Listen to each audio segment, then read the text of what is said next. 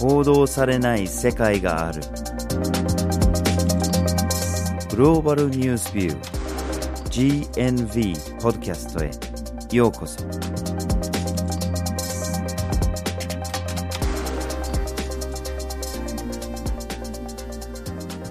今回のポッドキャストをお送りしますのは富野陽介と山下しおりです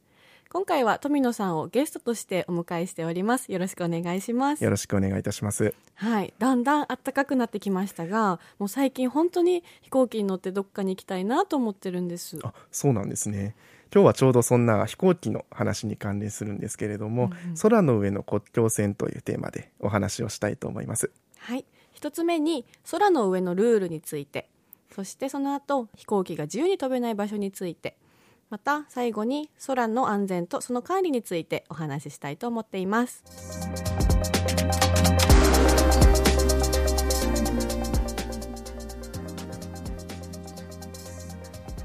それではまず空の上のルールについて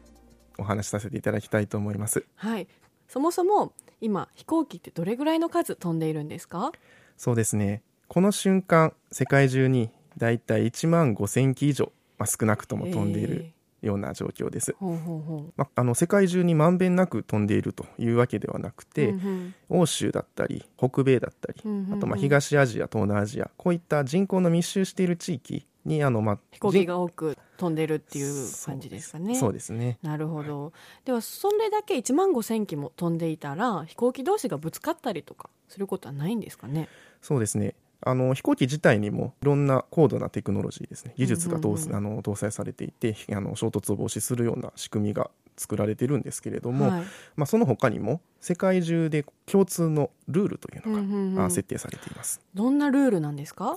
このルールなんですけれども、えー、1944年に作られた国際民間航空条約というのが一つありまして、はい世界中飛行機がですね国境を越えて飛んでいく中で、うんうん、えー、まあ、縦横無尽に好き勝手飛んでいても危ないと、うん。うんうん、まあ、いろんなルールの設定が必要だろうということで作られたんですけれども、うんうんうん、191カ国、はい、世界中の、えー、各国が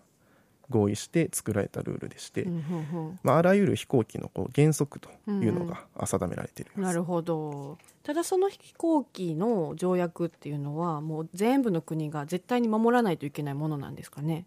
実はですねこの国際民間航空条約、まあ、通称チカゴ条約というんですけれどもこの条約ではあ冒頭の第1条に、うん、えー、各国は自国の領空に対して完全な主権を持つと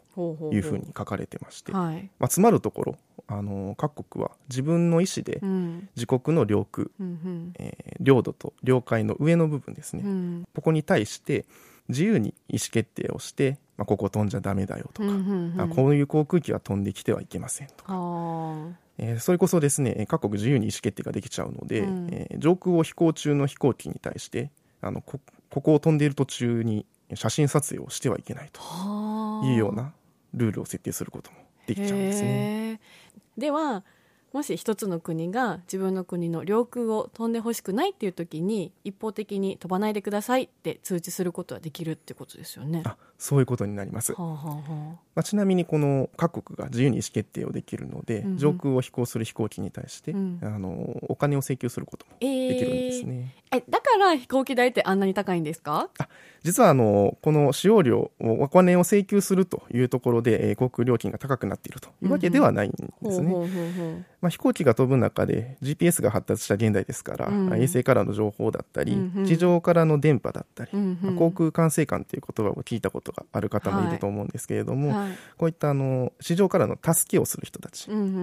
こういったものに対する使用料という形で各国が上空を飛行する飛行機に対してえー、お金を請求するというようなイメージですね。はあはあ、なるほど、はい、でまあ、この料金なんですけれども、うん、まあ、ある調査によると年間で世界中の航空会社が約2.7兆円分ぐらいのお金を支払っているということなんですね。なるほど、まあ、2.7兆円ってすごく大きな金額に思えるかもしれないんですけれどもこれあの1フライトあたりで見ると、まあ、大体100回り飛行するあたりに6400円、えー、支払うことになっているというようなあの設定をしている地域があったりしますので、はい、まあ、それはじゃあ1飛行機あたりっていうことですよね。そうです。ね。となるとその1乗客あたりの金額でいううん。とそんなにまあ高くはないというイメージですね。はいありがとうございます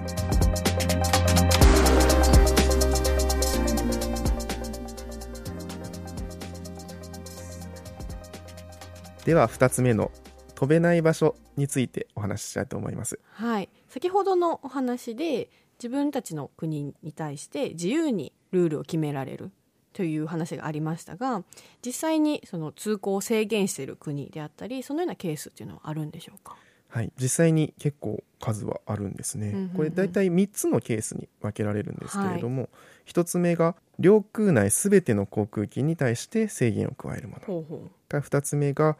あ自国籍の航空機に対して制限を加えるもの。う。うんうん。から3つ目が第三者があ制限を加えるもの。はこの3つに分けられます。あ。なるほど。では一つ目の領空内の航空機すべてに通行を制限するということについて説明してもらってもいいですか？はい、わかりました。まあ、これもう少しあの説明をするとあのある国が自分の国の領空内にいるすべての航空機に対して、うんうんうんまあ、制限を加えれるとうんいうことなんですけれども、はい。例えばパキスタンがですね2019年に、まあ、自国の領空内にいる、えー航空機、まあ、それからまあ外にいる航空機に対しても、うんうん自国の領空内はもう一切飛行は禁止すると、まあ、突然こう制限を加えるようなうんうんうん。ケースがありました。それはやはりそのパキスタンとインドの間の紛争っていうのも関わってるっていうことですね。そうですね、うん。これあのカシミールの地域ですね、うんうんパキスタンとインドの間で紛争うん領土の争いをしてまして、うんうん。この関係でインド国籍の戦闘機がパキスタンのえー空軍によってこう撃ち落とされたっていうのがきっかけで、うんはい。まあ、これ以上こう軍事衝突がエスカレートするとあの周辺を飛ぶ民間機にもたくさんのうんうんうんあの危険が及ぶと。いうことであのパキスタン側が、まあ、自国の領空上を一切こう飛行してはいけないとはあはあはあいうふうなあの通達をまあ制限をえー急遽加えたというようはあはあなケースですね。はい。このケースで、えーまあ、パキスタン上空を飛行できないとうん。いうようなことになりましたので例えばタイの航空機だと、うん。ヨーロッパに向かう飛行機は、うんうん。あーパキスタン上空をどうしても飛行するのが一番効率のいいルートなので,、一時的に、えーヨーロッパに向かうすべての便があー飛行を中断する、まあ、キャンセルになると。いうような出来事がありますね。はい、なるほど、まあ、この他にも2017年にえーカタールの周辺国が、うんうん。まあ、カタールに対して、うんうん。えー自国の領空内、まあ、周辺国自身の領空内をおカタールの飛行機が飛んではいけないというような制限を加えた例もあります。なるほど。大きい空港がありますからねすごく影響が出たと思います。そうですね。はい、ではあと2つ目におっしゃられた、えー自国籍機に制限を加えるということに関して説明をお願いします。はい、えーこの2つ目のあのケースなんですけれども例えばアメリカの航空機があ世界中のアメリカ以外の地域の上空を飛行してはいけないというような制限ですね、ほまあ、具体的に言うと例えばこれ今アメリカの話をしているので、アメリカ国籍の飛行機だと、うん。イエメン上空ですね。こういった地域はあ、まあ、特別なあ、まあ、例外もあるんですけれども、はい。あのアメイエメン上空は飛行してはいけないうというふうなことになってます。はあはあはあ、そういうルールも国が決められるということですね。そうですね。はい、では、えっと、3つ目の第三者による制限というのはどういうことでしょうか？はい、えーこれはえー今までお話ししてきた2つとは少し違って、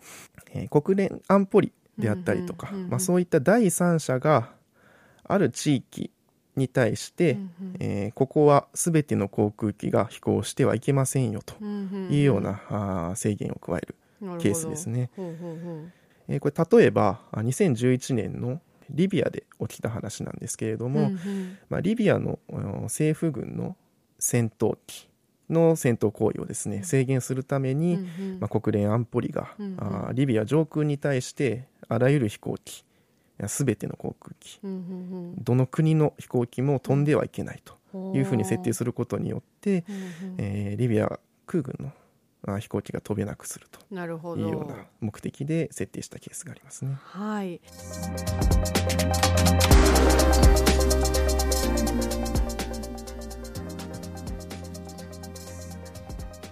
それでは最後に空の安全とその管理についてお話ししたいと思います。はい、今までのお話では場所に関する規制っていうのがすごく多いなという印象を受けましたがそれ以外の制限というものはあるんでしょうか？はい。えーと、実はですねこう場所だけじゃなくて高さっていうのも重要な、うんうんうん、あの要素になってきます。はい。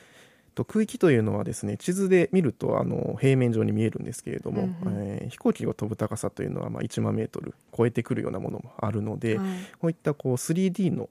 空間で考えないといけないということですね。この高さが制限されるっていう理由としてはあまあいろんな理由もあるんですけれども、えー、地上からこうミサイルが飛んでくるという時にこうミサイルが届く高さよりも上を飛んでいればあ飛行機は安全だということで、まあ、ある一定の高さ以上であれば飛行してもいいよっていうような制限になってたりします。なるほど例えば2014年に起きたこうウクライナ上空でマレーシア航空の航空機が撃墜された事件ですね、こういった事件もあの航空機の飛べる高さの制限っていうのが関係してます。はい、ありがとうございます。でもそしたら今までのお話でその軍事的な要因っていうのがすごく大きな制限の理由になっているという印象を受けますが、それ以外のケースというものありますか？はい、えーと、そうですね。例えばこう航空交通の安全の確保っていうところでいうと、うん、あの大きな空港ですね、うん、えー、定期便がこうもうすごくたくさんの数飛んでるような、うんうん、あの大空港の周りだと、はい、あの特別な空域が設定されていて、うんうん、えー、航空管制官の許可がないと、うんうん、飛行ができないというようなあ。ルールになってたりします。なるほどなるほど。えー、この他にもこう災害が起きた時まあ、具体的には火山の噴火であったりっていうものが起きた時にはその火山周辺にですね、まあ、火山灰がたくさんえー、待ってしまうので、えー、こういったものがこう事故につながるということで飛行が制限されるということがありますね。はい、例えば2010年にヨーロッパの空港がたくさん閉鎖されたっていう事例があるんですけれども、うんはい、これはアイスランドの火山が噴火して、その火山灰がヨーロッパの方に流れてくるということで、えーまあ、視界も悪いですし、こういった火山灰がこうジェットエンジンの中に吸い込まれてしまうと、まあ、大きな事故につながるということがあってヨーロッパの空港が閉鎖されて、まあ、飛行機が飛べなくなったということがあります。なるほど、まあ、その他にもですね、えー、航空機の純粋なこう安全の面である地域に乗り入れることを禁止されているっていうようなケースもあります。はい、例えば EU の上空であればあ航空機の安全運航に対して懸念がある。まあ、リスクが抱えているんじゃないかって思われている航空会社の航空機はあ乗り入れが禁止されているっていうようなあケースがありますね。まあ、これはどうしても航空機っていうのがあ、まあ、ボルト1本でも抜けるともう大事故につながる、うん、多くの命が一瞬にして失われるというような繊細な乗り物であることは確かなので、はい、航空機の整備だったりとか、まあ、運航の技術も含めて、うんうん、えー、まあ、心配されるっていうような評価がつけられた航空会社はあ EU に対して乗り入れができない。EU の上空に入っていけないっていうようなルールがあります。なるほど。ありがとうございます今日のポッドキャストでは富野さんをゲストにお迎えして空の上のルールについて自由に飛べない場所について空の安全とその管理についてお話をしました。